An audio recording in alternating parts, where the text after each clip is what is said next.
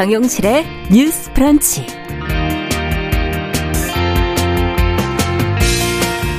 안녕하십니까 정용실입니다. 최근 수원에서 복지 사각지대에 있던 세 모녀가 숨진 채 발견된 뉴스 기억나시죠? 충격적인 사건에 이 수년 전 송파 세 모녀의 비극을 떠올리시는 분들이 많았습니다. 아, 그 이후에 지금 공과금 체납 상황 등을 통해 위기 가구를 파악해서 지원하는 시스템이 지금 운영이 되고 있지만 여전히 빈틈이 있다 하는 사실을 이번에 다시 한번 또 확인하게 됐는데요. 자, 이와 관련한 정부의 문제 의식은 어떤 것인지 살펴보고 필요한 개선책 같이 한번 생각해 보겠습니다. 네, 기후 위기는 곧 미래 세대의 위기로 인식이 되고 있습니다. 미래 세대 지속 가능성을 해치는 기후 변화, 기본권 침해라고 주장을 하며 해결책을 요구하는 기후 소송이 지금 국내외에서 여러 건이 진행이 되고 있는데요. 자, 어떤 움직임이 벌어지고 있는지 잠시 뒤에 저희가 자세히 살펴보도록 하겠습니다. 자, 8월 24일 수요일 정용실의 뉴스 브런치 문을 엽니다.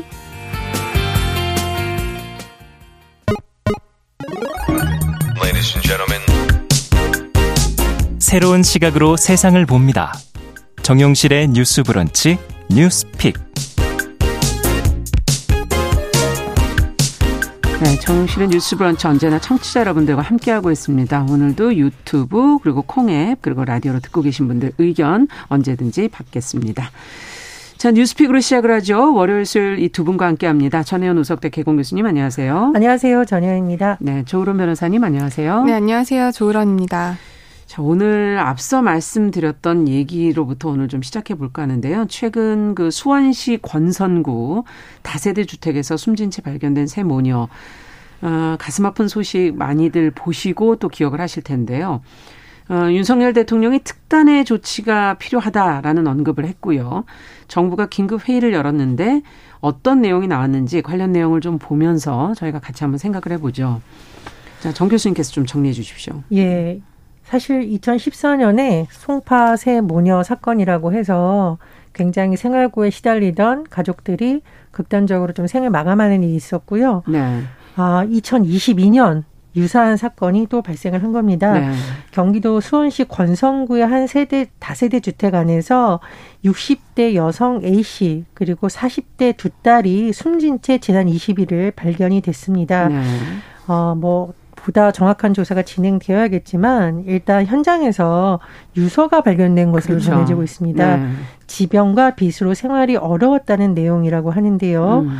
일단 엄마 60대 여성 A 씨는 암 진단을 받아 치료 중이었고 두 딸은 희귀 난치병을 앓고 음. 있었고 나머지 가족들은 예를 들면 아들도 이미 병을 앓다가 숨졌고 네. 남편이 세상을 떠나서 이 세 모녀에게 가족은 서로 이 세 명밖에 없었다라고 지금 전해지고 그렇죠. 있습니다. 네. 그리고 많은 언론이 주목한 부분이 있는데요. 이분들이 실거주지는 경기도 수원시기 때문에 우리가 수원의 새 모녀 비극이라고 음. 일단 언론에서 칭하고 있는데 네. 집 주소 등록이 되어 있는 거 주민등록상 주소가 경기도 화성시의 지인 집으로 되어 있다라고 합니다. 아. 그렇다 보니 어, 이 세 모녀가 2020년 수원으로 이사를 해서 살곤 있지만 여러 가지 지자체에서 받을 수 있었던 혜택을 음. 만약 신청을 했으면 받을 수 있는 가능성이 있었는데 신청을 한 사례는 아직까지 없는 것으로 전해지고 있고 주소지가 또 딴 데로 되어 예, 있고 그렇습니다. 전입 예. 신고도 하지 않았고 아. 상담도 하지 못했던 것으로 드러나면서 복지 제도도 정비를 해야겠지만 이 사각지대에 있는 사람들 그리고 왜 이 사람들이 이렇게 신청도 못하고 이런 생을 마감해야 되는지에 예. 대한 촘촘한 제도 보완이 필요하다는 주장이 나오고 있는 겁니다. 이런 가운데 윤석열 대통령이 23일 출근길 문답 도어 스태핑에서 먼저 이와 관련해서 언급을 하면서요. 네. 복지 정보 시스템이 제대로 작동되지 않는 이렇게 주거지를 이전해서 사는 분들을 음. 위해 특단의 조치가 필요하다. 라고 했는데요. 이 특단의 대책이라는 것은 일단 중앙 정부에서 시스템을 만들고 음. 지자체와 협력해서 국민들을 살피는 거라고 또 추가적인 설명이 나오기도 했습니다. 네. 그리고 지금 윤 대통령이 정치복지보다는 약자복지라는 네. 말을 강조했는데요. 이 약, 약자복지에 대한 대통령실의 설명을 들어보면 약자인 척하는 강자를 돌보는 복지가 아니라 소리를 낼 수 없는 약자를 돌보는 것이 약자복지다 그랬고요. 음. 취약계층을 제대로 찾아내는 게 현 정부의 약자부지다라고 어, 또 추가적으로 설명을 하게 됐습니다. 네.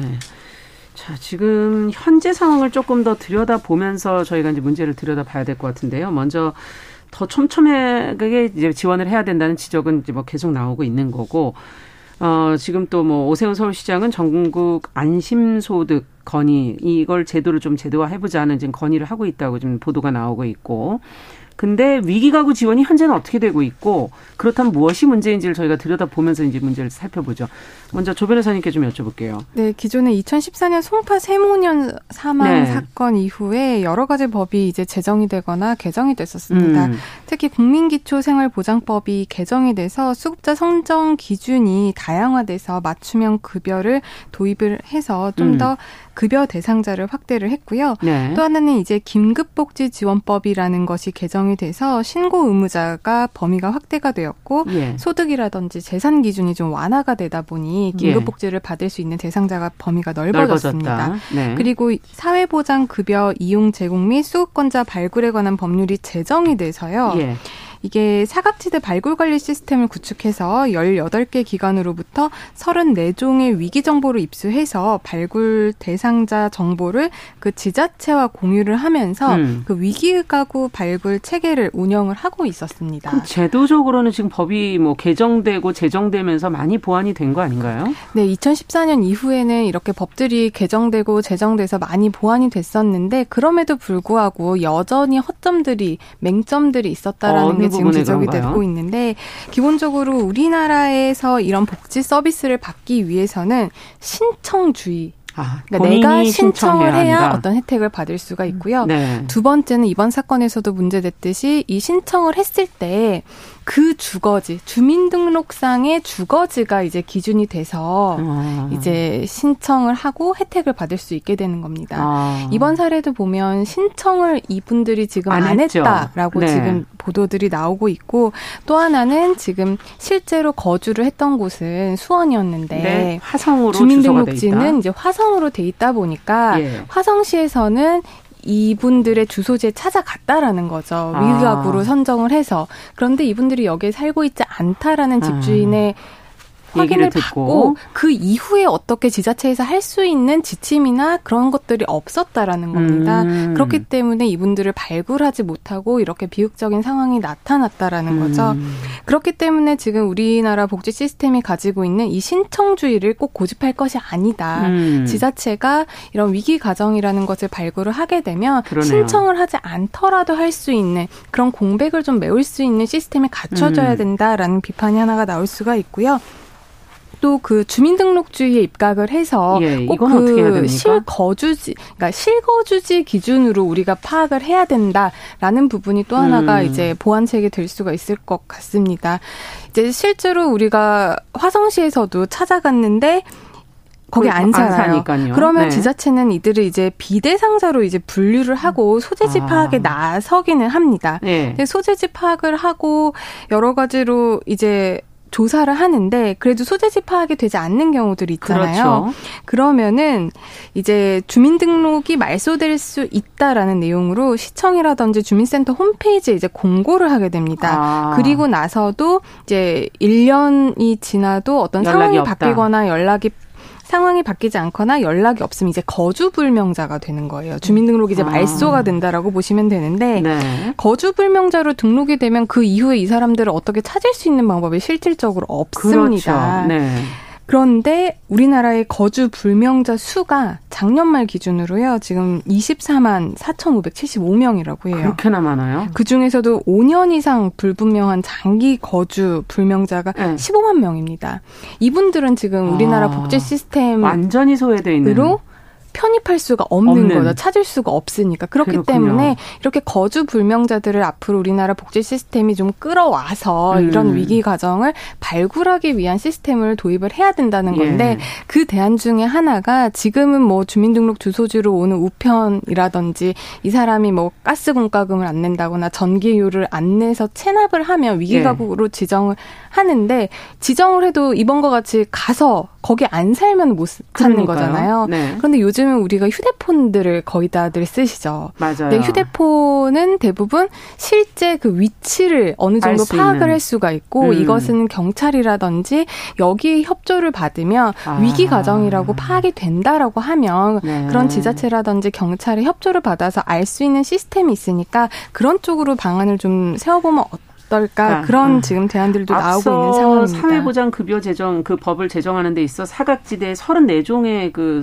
어, 검토해야 할 내용들이 있다는데 그 안에 휴대전화는 안 들어가는 건가요? 예, 지금은 들어가 있지 않다고 하고요. 보통 어. 이제 전기 요금을 안 내거나 수도 요금을 안 내거나 아, 그런 공과금 정도를 위주로. 안 내고 이번에도 음. 그 의료보험비 건강보험료를 체납을 했는데 건강보험료는 그 또 요소에 들어가 있지 않아서 그거를 미납했다고 해도 위기과정 사망으로 이제 분류가 되지 않을 수 있다고 해요. 그렇기 아. 때문에 이번에 34종인 그 위기 정보를 예. 조금 더 확대를 해서 38개인가 39개로 좀 늘릴 예정이라고 실제적으로 합니다. 쓰는 것들 위주로 이것이 좀 변화돼야 되는가 위기 정보를 확인할 수 있도록 해야 되는 게 아닌가 그런 생각이 드네요.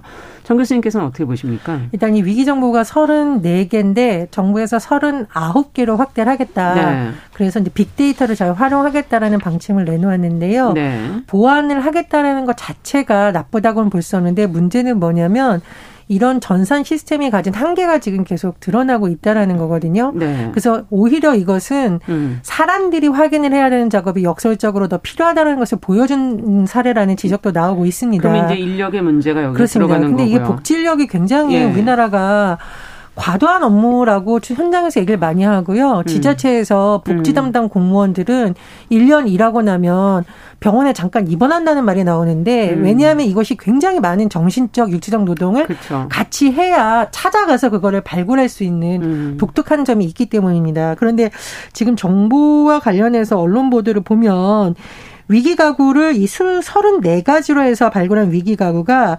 2017년에 29만 8천여 명이었었고요. 네. 지난해 133만 3천 명이 넘어섰습니다. 그래서 위기 가구 발굴한 숫자는 4배 이상으로 늘었다. 이것도 성과긴 하네요. 그렇죠. 성과인데 네. 문제는 뭐냐면요.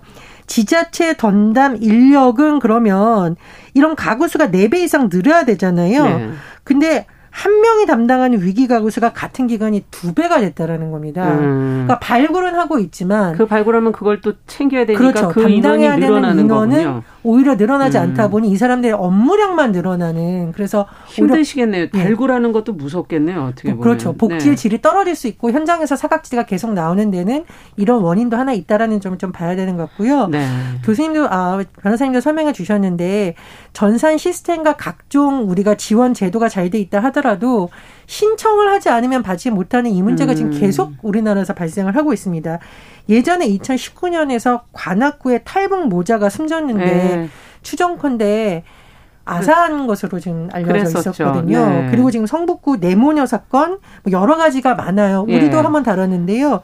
60대 어머니가 집에서 숨졌는데 30대 발달 장애 아들은 맞습니다. 노숙하다 발견한 상태. 음, 맞아요. 이런 것들은 신청해서 할 수 있는 문제가 아닙니다. 그래서 음. 복지 전문가들이 좀 더 복지 제도를 촘촘하게 하면서 인력도 늘려야 되고 그럼 행... 이거를 그 주변과 지역이 같이 해줄 수 있는 방법을 그렇죠. 좀 찾아야 되는 거 그렇습니다. 아닌가요? 그래서 예. 행정기관뿐만 아니라 예를 예. 들면은 의료 시스템과 연계시켜서 하는 방안이라던가 음. 우리나라에 뭐 약국, 편의점 이런 곳들이 많이 있잖아요. 음. 의무적으로 할 수는 없지만 협약을 맺어서 좀 더 촘촘하게 발굴할 수 있는 시스템을 좀 고민해 보자 그런 제안도 많이 나오고 있습니다. 그러네요. 좀 더 변화가 좀 필요할 것 같고 앞서 이제 복지의 어떤 형태를 정치 복지에서 약자 복지로 전환하겠다. 이렇게 지금 어, 정 교수님께서 설명을 해주셨는데 이 의미는 뭔지 이걸 어떻게 그러면 하겠 의도는 또 무엇인지 이런 것도 한번 생각해 봐야 되지 않을까요? 네, 대통령실에서 나온 입장으로는 이제 보다 촘촘하게 음. 정말 실질적인 약자를 위한 복지를 구현하겠다라는 취지로 들립니다. 네. 그런데 이 말이 조금 조심을 해야 될 부분이 있다라고 저는 생각을 하는데 음. 이제 복지라는 것이 어떤 특정 사람들만을 위한 혜택이 되어서는 안 된다라고 음, 생각을 그렇죠. 해요. 네.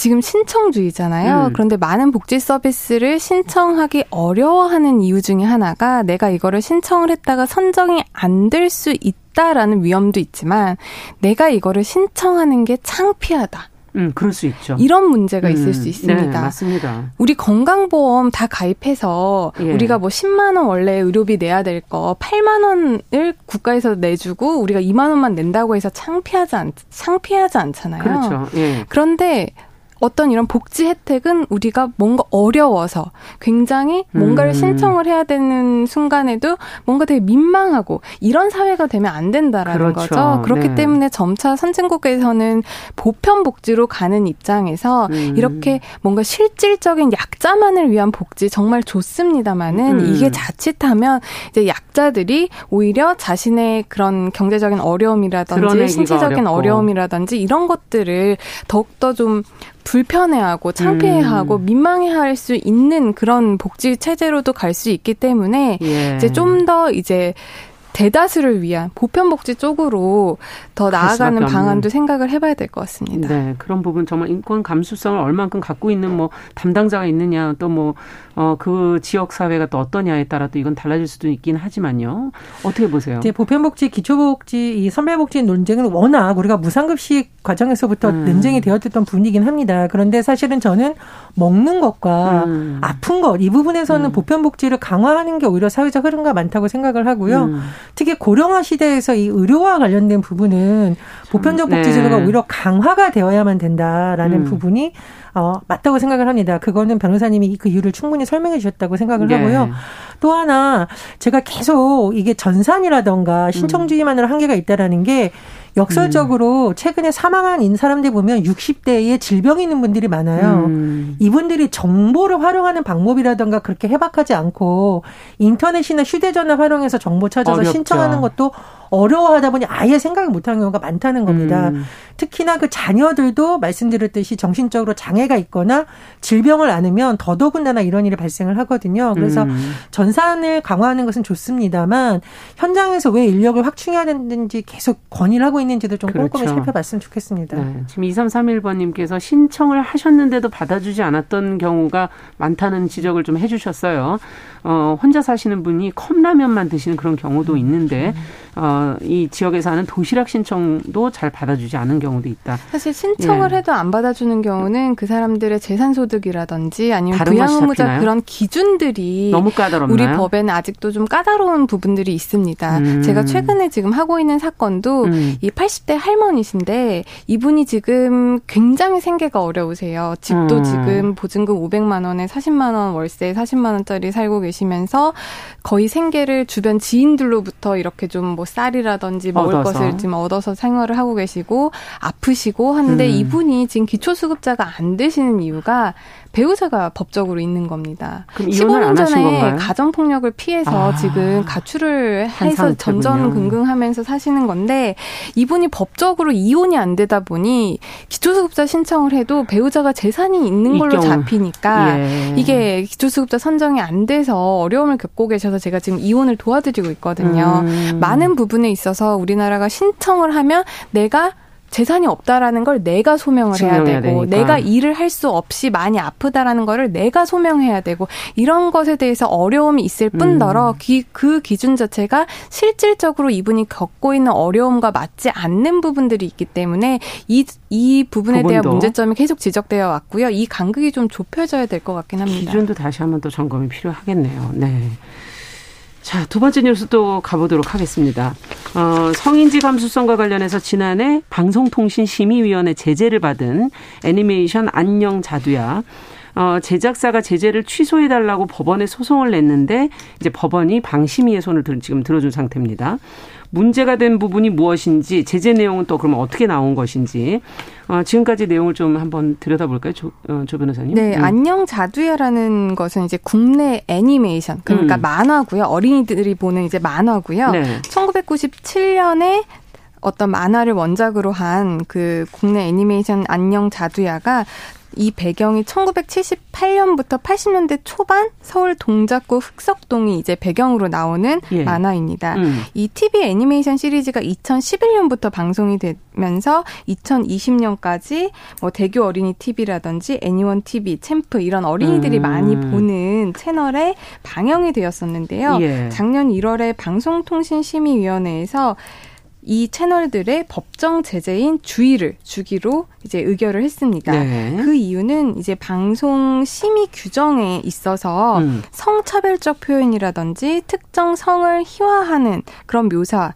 그리고 획일적 외모 규정으로 성 역할 고정관념을 조장하는 경우에는 이렇게 제재를 할 수가 있는데 네. 주의를 내렸거든요. 예. 이 주의 처분은 이제 방송법에 따른 제재 중에 가장 낮은 단계입니다. 예. 그런데 이 제재를 받자 제작사 측에서는 이 만화가 제작된 시기를 좀 감안을 해야 된다. 음. 이게 지금 2020년, 2021년에 방영이 되기는 했지만 이미 1990 뭐 7년, 뭐 10년 전에 지금 음. 제작된 오래된 것이다. 지금 그 것을 그 하기 때문에 네. 그 당시에 사회를 반영을 해야 된다라고 했고요.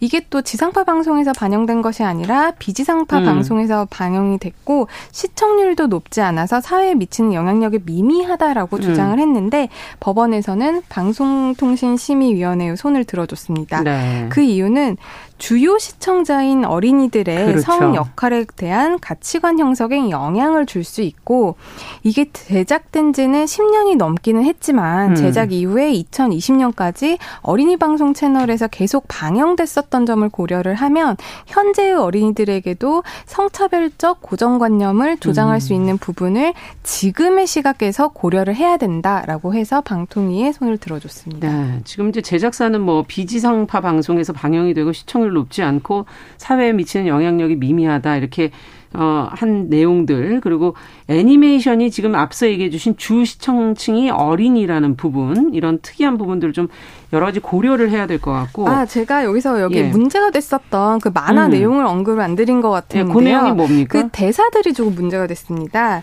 이제 자두 아빠가 그 자두, 딸에게 음. 자두야, 밖에서 놀 땐 선크림 좀 바르고 다녀. 여자 얼굴이 그게 뭐냐? 하고 음. 이런 대사들이 있었고 네. 이제 자두가 엄마한테 이제 엄마가 공부를 하라고 하니까 엄마는 아무것도 모르면서 공부 잘해도 못생기면 결혼도 못하는 세상이라고 이런 대화들이 아. 있었습니다. 이런 네. 것들이 이제 문제가, 문제가 됐던 겁니다. 거군요. 두 분 어떻게 보십니까? 지금 뭐 네티즌 사이에서는 의견이 좀 엇갈리고 있는 것 같은데요. 근데 어린이들도 그렇고 음. 다 보면 이런 문화를 통해서 자연스럽게 사회적인 개념이 그렇죠. 형성이 되고 있잖아요. 그래서 이렇게 성차별적인 내용이 설사 과거에 제작되었다 하더라도 지금 어린이들이 보고 있다면 네. 지금 시대에 맞게 당연히 고치거나 제재를 그렇죠. 하는 것이 필요하다고 생각을 하고요. 법원에서도 시대의 흐름이라던가 시대 정신을 음. 반영해서 판결했기 때문에 저는 적정한 것이라고 봅니다. 음. 또 하나 해외에서의 사례도 보면 최근에 뭐 디즈니 플러스에서도 음. 옛날 작품이지만 성차별 논란이 있던 작품 방영할 때는 인종차별 내용 주의해야 된다라 하거나 그럼요. 아예 스트리밍 서비스 네. 안 하고 있다라는 전 세계적인 흐름이 있다라는 것도 좀 추가로 말씀드립니다. 네, 조 변호사님께서는 어떻게 보세요? 네, 저도 변호사 교수님 지적하신 음. 부분 합당하다고 생각을 하고요. 음. 지금 입장에서 보면 이런 대사를 아이들이 들으면 사실 이게 말도 안 된다라고 생각을 하, 겠지만 어린 아이들이라면 또 이게 어 이게 당연한 건가 음. 여자니까 예뻐야 되나 이런 생각을 심어줄 수 있게 충분하거든요. 음. 그렇기 때문에 이런 것들은 제작이라든지 뭐 원래 있었던 만화가 굉장히 오래됐었던 것이라고 하더라도 현재 방영되는 부분에 있어서는 여러 가지 음. 주의가 필요하다라고 생각을 합니다. 네, 제작 시기도 중요하지만 방영 시기가 더 중요하다 두 분 생각 그러신 것 같고요. 다른 제작사 들이 어떤 걸 조금 더 세심하게 했으면 좋을지 한 말씀씩만 끝으로 들어볼까요?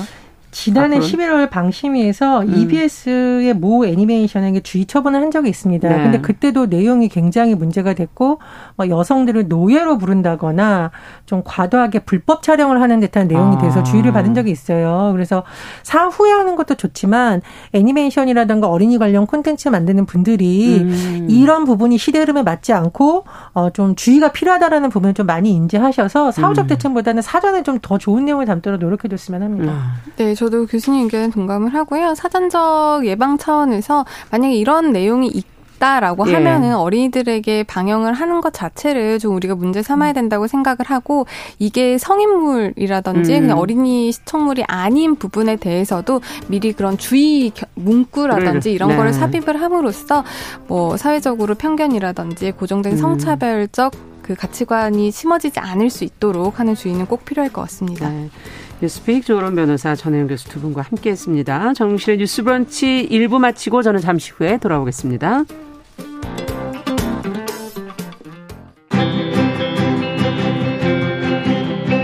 누군가는 아깝다고 생각할 우리 사회의 다양한 비용들과 푼돈들, 음. 삶의 전선에서 음. 최선을 다하고 살아가는 우리의 모습도 제 몫에 맞는 평가와 그에 합당한 시선이 좀 필요한 시점이 아닌가 하는 생각을 해충이다, 이충이다 이거는 네. 순전히 사람의 그 아. 그 잣대로 이야기를 하는 거예요. 음. 곤충이 우리 사람보다 몇 억 년 먼저 지구에 나왔거든요. 호모 사피엔스의 선배다 이렇게 얘기를 해요. 남성의 입장에서 여성의 입장을 이해하는 사람인 거죠. 그래서 사실 이 역지사지의 태도가 한국 사회로 지금 필요한 것이 아닌가 그런 생각이 들고요. 세상을 보는 따뜻한 시선. 정용실의 뉴스 브런치.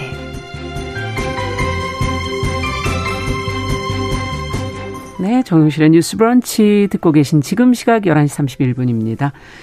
자, 필환경 시대를 맞아서 저희가 기후변화와 관련된 문제들을 계속 좀 들여다보고 있습니다. 환경하자.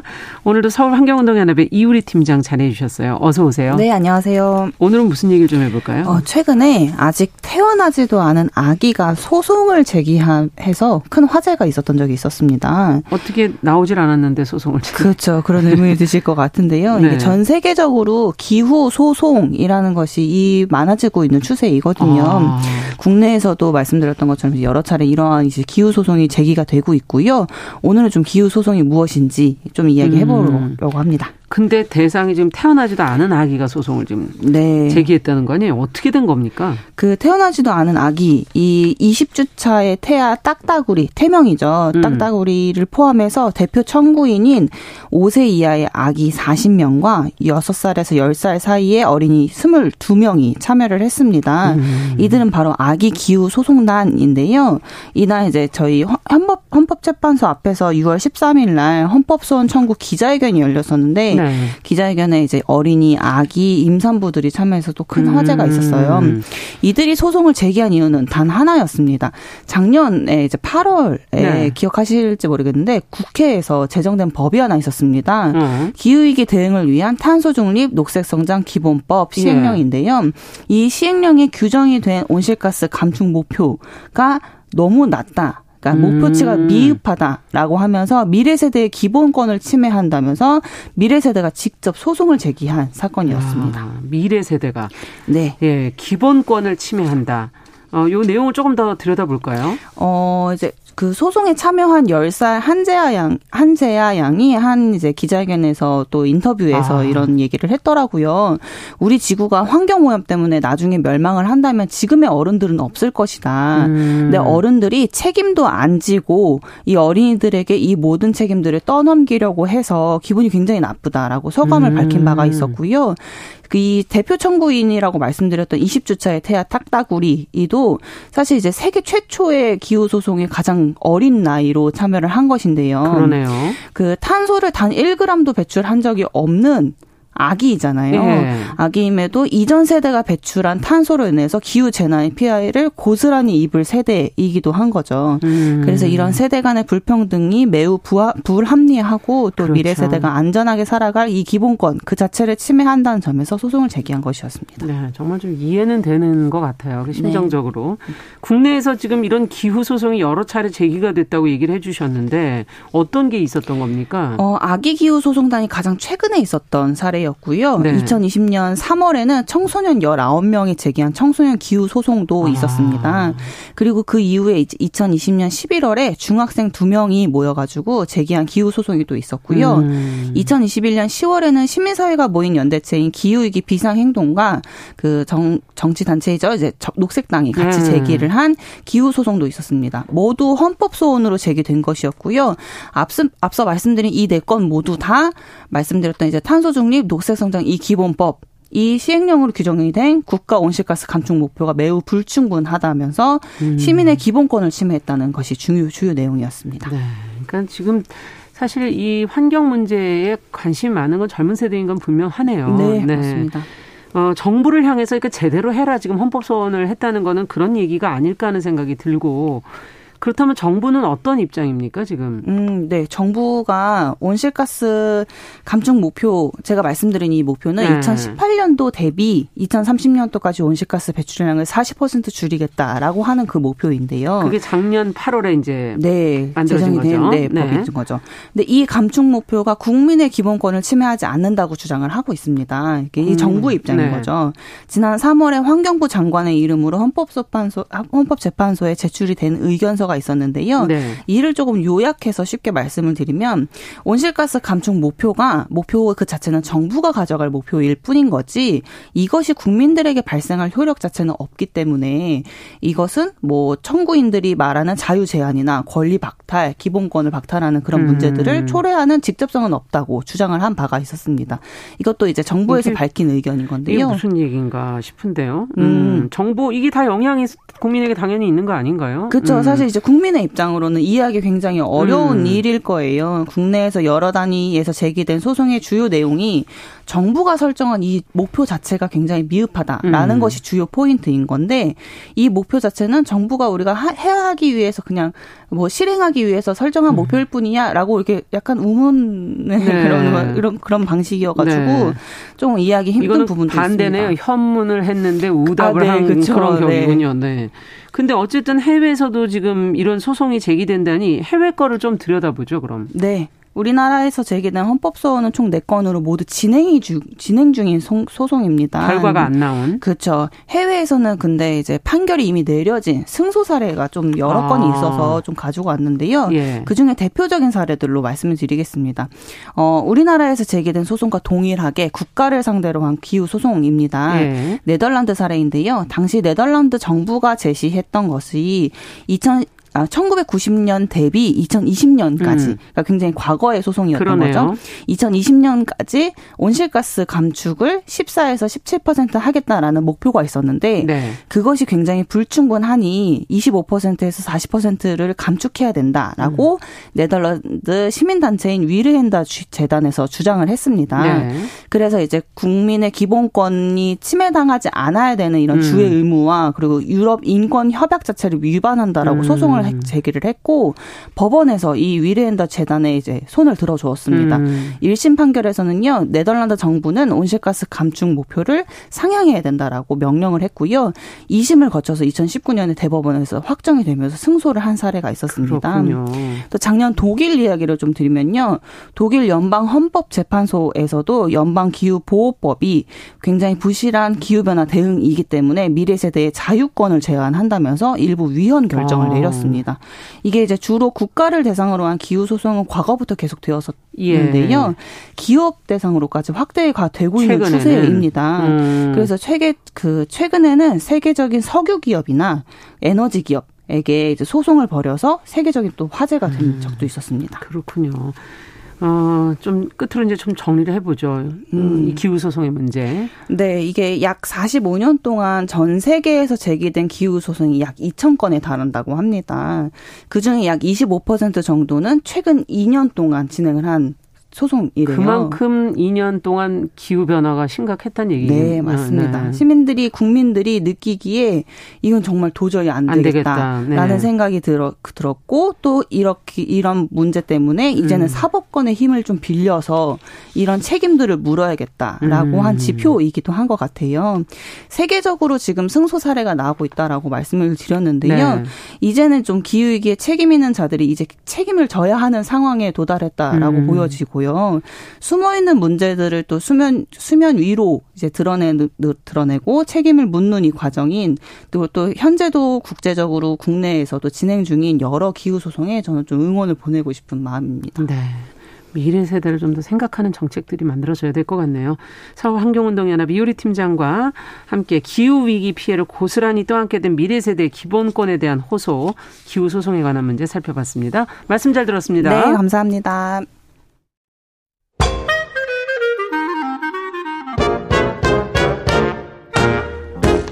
모두가 행복한 미래.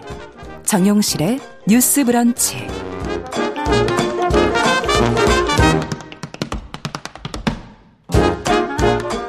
네, 정용실의 뉴스 브런치 듣고 계신 지금 시각 11시 40분 향해 가고 있습니다. 자, 이번에는 대중매체와 사회문화 현상을 좀 깊게 들여다보는 손희정의 문화비평 시간입니다. 손희정 문화평론가 자리해 주셨어요. 어서 오세요. 네, 안녕하세요. 자, 오늘은 각본가인 정석영 작가에 관해서 얘기를 해보자고요. 네, 그렇습니다. 음. 박찬욱 감독이랑 함께 작업하는 것으로 굉장히 잘 알려져 있죠. 예. 예, 박찬욱 감독과 정석영 작가가 처음 함께 작업했었던 게 2005년에 개봉한 친절한 금자씨부터거든요. 음. 이게 이영애 배우의 너나 잘하세요로 유명한 그 영화인데요. 영화가 굉장히 독특해서 한 번 보면 네. 그 잊혀지지 않는 수가 없는 작품인데요. 네. 근데 이게 박찬욱 감독이 같이 작업을 하자고 처음 제안 제안했었던 건그 음. 2년 전인 2003년, 그러니까 올드보이가 음. 개봉할 즈음부터였다고 하니까요. 어. 두 사람이 함께 작업한 게 벌써 한 20년 정도 야, 되는 세월이 기네요. 네, 굉장히 오랜 동료라고 할 수 있습니다. 네. 그래서 이제 당시에 박찬욱 감독이 정석영 작가가 쓴 단편 시나리오를 보고 음. 아 인상적이다라고 생각해서 정 작가와 협업을 제안을 했고요. 네. 그렇게 해서 친절한 금자 씨부터 시작해서 사이보그지만 괜찮아, 아. 박쥐, 아가씨 시를 지나서 최근에 개봉해서 굉장히 화제가 또 됐었죠. 헤어질 결심까지. 예. 그래서 박찬욱 감독이 해외에서 제작한 스토커를 제외하고는 쭉 거의. 정석영 작가와 네, 함께 작업을 하고 있습니다. 음, 박찬욱 감독은 이제 본인이 시나리오를 쓰는 거로도 또 알려져 있는데. 네네. 어, 그럼 어떻게 협업을 한다는 얘기인가요? 그 공동 작업 방식이 또 굉장히 어. 유명한데요. 대체로 이제 박찬욱 감독이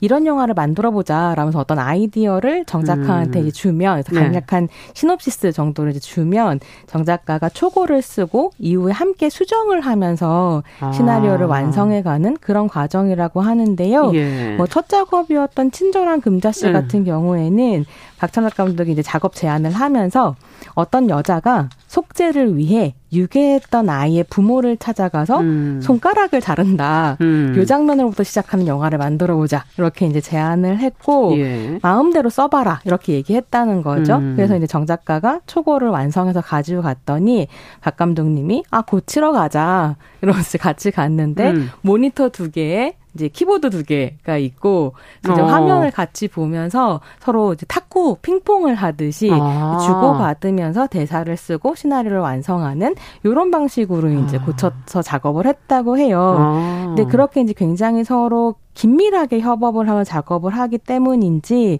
정선호 작가 같은 경우는 다른 시나리오 작가들에 비해서 더 좀 더 적극적으로 영화 프로덕션에 음. 참여를 하는 것 같거든요. 그렇군요. 그래서 예컨대 뭐 캐스팅에도 관여를 하고요. 네. 그래서 이번에 개봉한 헤어질 결심 같은 경우는 예. 탕웨이 배우와 박해일 배우가 출연하는 그렇죠. 멜로드라마인데요. 네. 이 정서연 작가가 이제 박찬욱 감독이 멜로드라마를 써보자라고 제안했을 때, 아 나는 탕웨이가 아니라면 멜로드라마 못 쓴다. 이래서 처음부터 아, 섭외를 탕웨이, 해놓고 예, 탕웨이 배우를 염두에 두고 작업을 했고 아. 섭외를 들어갔고 그래서 그런 얘기 하시더라고. 이 용기가 어디서 나왔을까? 만약에 네. 섭외가 안 됐으면 이거 안 되는 작품이었는데. 맞아. 맞아요. 왜 섭외가 될 거라고 자신했었을까? 뭐 그런 어. 얘기 하시더라고요. 네. 두 분이 워낙 또 이제 알려진 네. 분들이니까 가능할 수도 있었을 것 같고.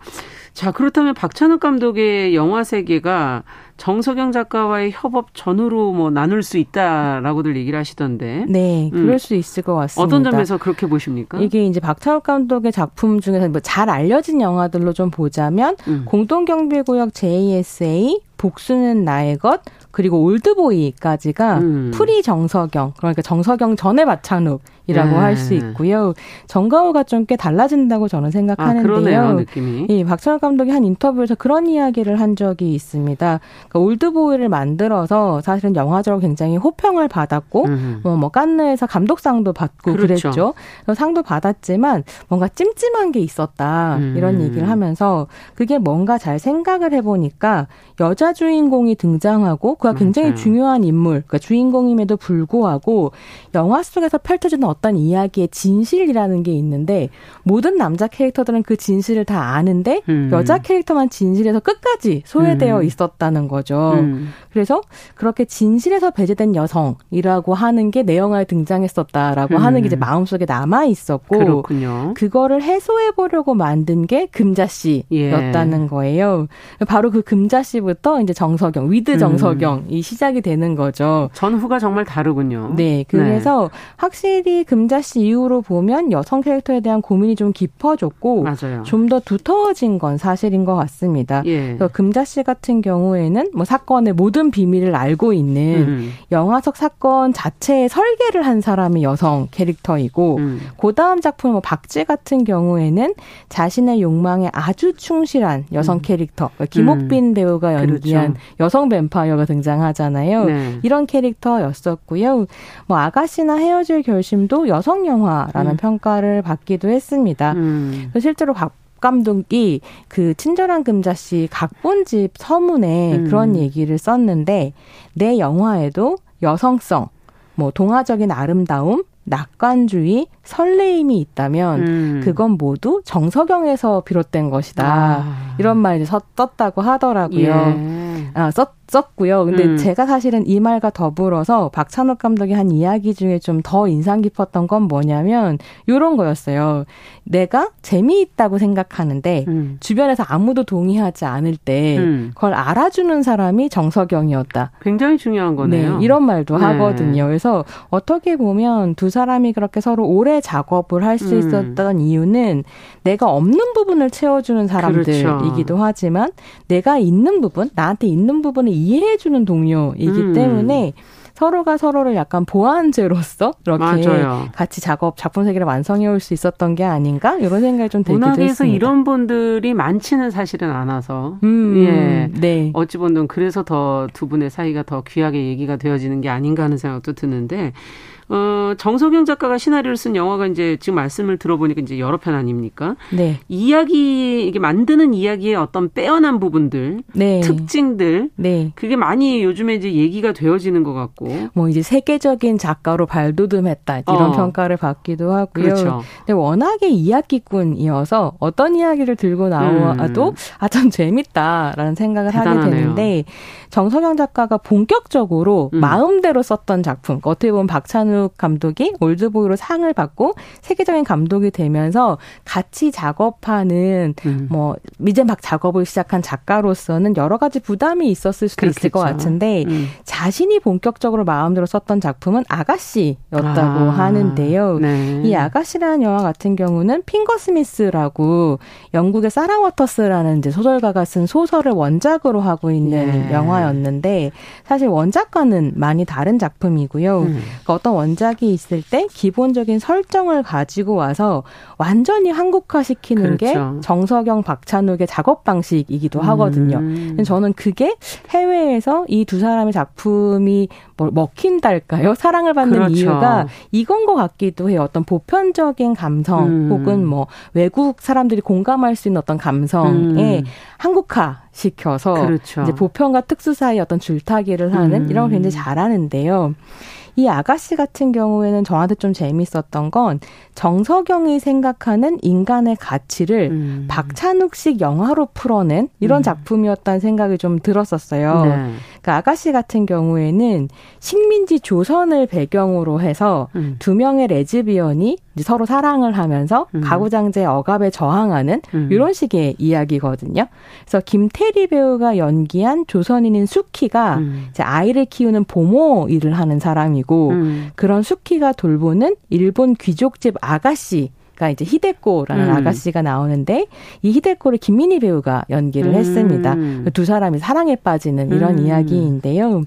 이 설정에 대해서 정성현 작가가 뭐라고 얘기하냐면 음. 인간에게는 누구나 엄마가 필요하다. 네. 그래서 평생 그런 사람을 찾게 된다. 음. 그런 이야기를 내가 좀 쓰고 싶었고 엄마가 없는 두 아이가 서로를 찾고 사랑하게 되는 이야기다. 이런 얘기를 했어요. 음. 근데 좀 재밌는 게 정 작가가 실제로 두 아이의 어머니인데 네. 자신이 아이를 낳고 기르면서 그 돌보는 마음 진정한 아. 사랑, 지극한 사랑 이런 예. 것들을 경험을 했고 그거에 대한 생각을 되게 많이 했었던 거죠. 음. 그러면서 그 지극한 사랑이라고 하는 것을 이 레즈비언십 안에 레즈비언 음. 관계 안에 넣어서 음. 이 사랑이 뭘 할 수 있는가를 탐구한 영화였다고 할 수 있을 텐데요. 네. 그렇게 보면 결국 아가씨라고 하는 그 작품은 영국의 원작 소설에 식민지 조선을 배경으로 하는 한국화 작업이 음. 들어갔고 거기에 정서경의 개인적인 어떤 진심 음,까지도 음. 거기에 예, 감정이 들어가 들어간. 있는 네. 이런 작품이었던 것 같아요. 음. 그래서 그런 이제 어떤 작품적인 맥락을 보면서 또 한 가지 이제 어 청취자들께 드리고 싶은 이야기가 뭐냐면 음. 정 작가가 어디 이제 TV 프로그램에 나와서 이런 네. 얘기를 했는데 네. 둘째 아이가 하루는 정 작가한테 음. 그런 얘기를 했다는 거죠. 엄마는 왜 그렇게 폭력적인 이야기만 써? 그러니까 사실 정 작가가 아. 가씨에서 사랑에 대해서 얘기하고 싶었다고 말하지만 또 그 아가씨란 영화는 엄청난 폭력과 협잡과 이런 것도 이제 막 들어있는 네. 스릴러물이기도 하거든요. 예. 그래서 중요한 질문인데 예, 아이 아이가 왜 이렇게 폭력적인 영화만 써? 네. 그랬을 때 아, 정성현 작가가 아 그렇구나 이런 생각을 하면서 뭐라고 답했다라고 얘기하냐면 음. 세상은 원래 폭력적이야. 음. 원래 그런 거야. 세상은 폭력적이지만 우리는 이야기로 싸울 수 있어. 음. 이렇게 얘기했다는 거죠. 음. 그래서 어떻게 보면 이 세계의 폭력을 그대로 보고 그것을 작품 속에서 녹여냄으로써 음. 극복할 수 있는 어떤 세계를 꿈꾸는. 음. 이게 좀 재미있는 건 박찬욱 감독도 어떤 인터뷰에서 그런 얘기를 아. 해요. 왜 그렇게 여성 캐릭터가 많이 나오냐 이런 질문을 받았을 그렇겠죠. 때 딱히 막 내가 여성 영화를 만들겠다 이런 게 음. 아니라 어, 감독님 본인이 이 세계에 어려움에 놓여 있고 폭력에 노출되어 있는 사람이 그것을 기어코 극복해내거나 그것을 저항하는 어떤 이야기에 음. 굉장히 관심이, 관심이 많고 음. 그러다 보니까 많은 어려움을 겪는 사람들이 여성들이고 그래서 그런 얘기를 음. 하게 되는 것 같다 이런 얘기를 음. 하셨 던 적이 있는데 두 사람의 이런 식의 세계관이 아 여기서 또 만나고 음. 있구나 이런 그러네요. 생각도 들더라고요. 음. 네. 근데 최근작엔 지금 이제 헤어질 결심이 많이들 보시면서 지금 네. 비평들을 내놓고 있던데. 네. 아, 큰 사랑을 받고 네. 있습니다. 어떻게 보셨어요? 네, 전 또 되게 어. 재미있게 어. 봤고요. 네. 이게 이제 또 이제 박찬욱 감독이 어느 날 음. 정석영 작가한테 한 형사의 구역에 와서 두 명의 남편을 죽인 여자 이야기를 해보자라고 음. 운을 떼면서 시작된 영화라고 하는데요. 네. 남자 형사가 한 남자가 사망한 살인 사건의 진실을 찾아 헤매다가 음. 그의 아내를 의심하게 되고 뭐 이 사람이 파무파탈 나쁜 음. 여자 뭐 이런 거 아닌가 이런 이제 생각을 음. 하게 되는 그런 식의 느와르 장르하고요. 음. 가부장제 폭력 아래에서 신음하던 여자가 음. 자신의 욕망과 사랑 혹은 뭐 영원한 생존을 위해서 음. 기어코 맞선다, 목소리를 낸다, 나다움을 찾는다 이런 음. 식의 이제 이야기를 가지고 있는 멜로드라마 장르가 두여 교묘하게 섞여 있는 영화입니다. 음. 그래서 여성이나 남성 둘 중 하나의 캐릭터가 이제 보통 느와르나 멜로드라마는 약간 소외가 되기도 아, 하는데요. 아, 근데 이 영화에서는 두 캐릭터가 다 이제 촘촘하게 사연을 아. 가진 사람으로 등장을 하게 되죠. 감독과 작가의 남녀 이것의 협업의 방식이 지금 네, 영화 속에 들어가는 거네요. 뭐 박해일 네. 배우가 연기한 음. 남성 캐릭터 같은 경우에는 박찬욱 감독의 이상적인 남성상이었다 고 어. 하는데요. 네. 근데 이게 좀 재미있는 게 중국인 남자와 한국인 여자, 네. 그러니까 서로의 모국어가 다른 두 사람이 만나서 이제 대화를 나누고 음. 감정을 교류하고 또 막 갈등을 하고 이러기도 음. 하는 작품이어서 그 두 사람의 대사가 굉장히 아. 중요하고요. 그 거기 그 대사를 쓰는 것 안에서 정석영 작가의 음. 어떤 묘미라고 하는 것이 작품의 음. 묘미가 이제 잘 드러난다고 볼 수 있을 텐데요. 이 영화를 사랑하는 관객들이 이 음. 대사들을 굉장히 좋아해서 마침내라는 대사나 음. 뭐 꼿꼿하다 이런 음. 대사로 패러디 굉장히 많이 하고 네. 즐거워하고 있는데 좀 흥미로웠던 건 뭐냐면 이제 한 언어를 연구하는 연구소에서 그 이제 헤어질 결심 개봉 이후에 7월 이후에 온라인에서의 단어 사용을 추적을 해봤는데 네.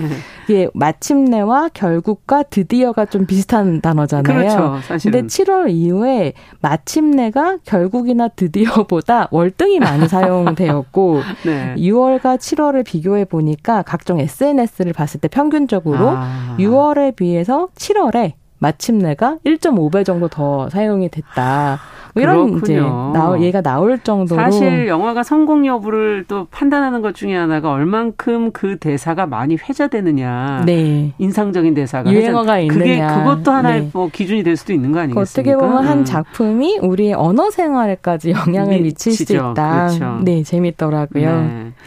어, 드라마 작업도 정석영 작가 하고 있던데 이제 뭐 그 전에도 했었고요. 2018년에 네, 네. 마더라는 드라마 당시에 꽤 화제가 됐고 해외 원작을 각색했었다라고 네. 이제 들었는데 일본 드라마 네. 원작이었던 걸로 알고 있는데요. 정석영 작가의 첫 드라마 음. 작품이었고 제가 보기에는 아가씨의 문제의식을 본격적으로 가지고 와서 음. 모성 드라마로 풀어냈었던 작품이었습니다. 네. 말씀하신 것처럼 당시에 굉장히 화제를 끌었는데요.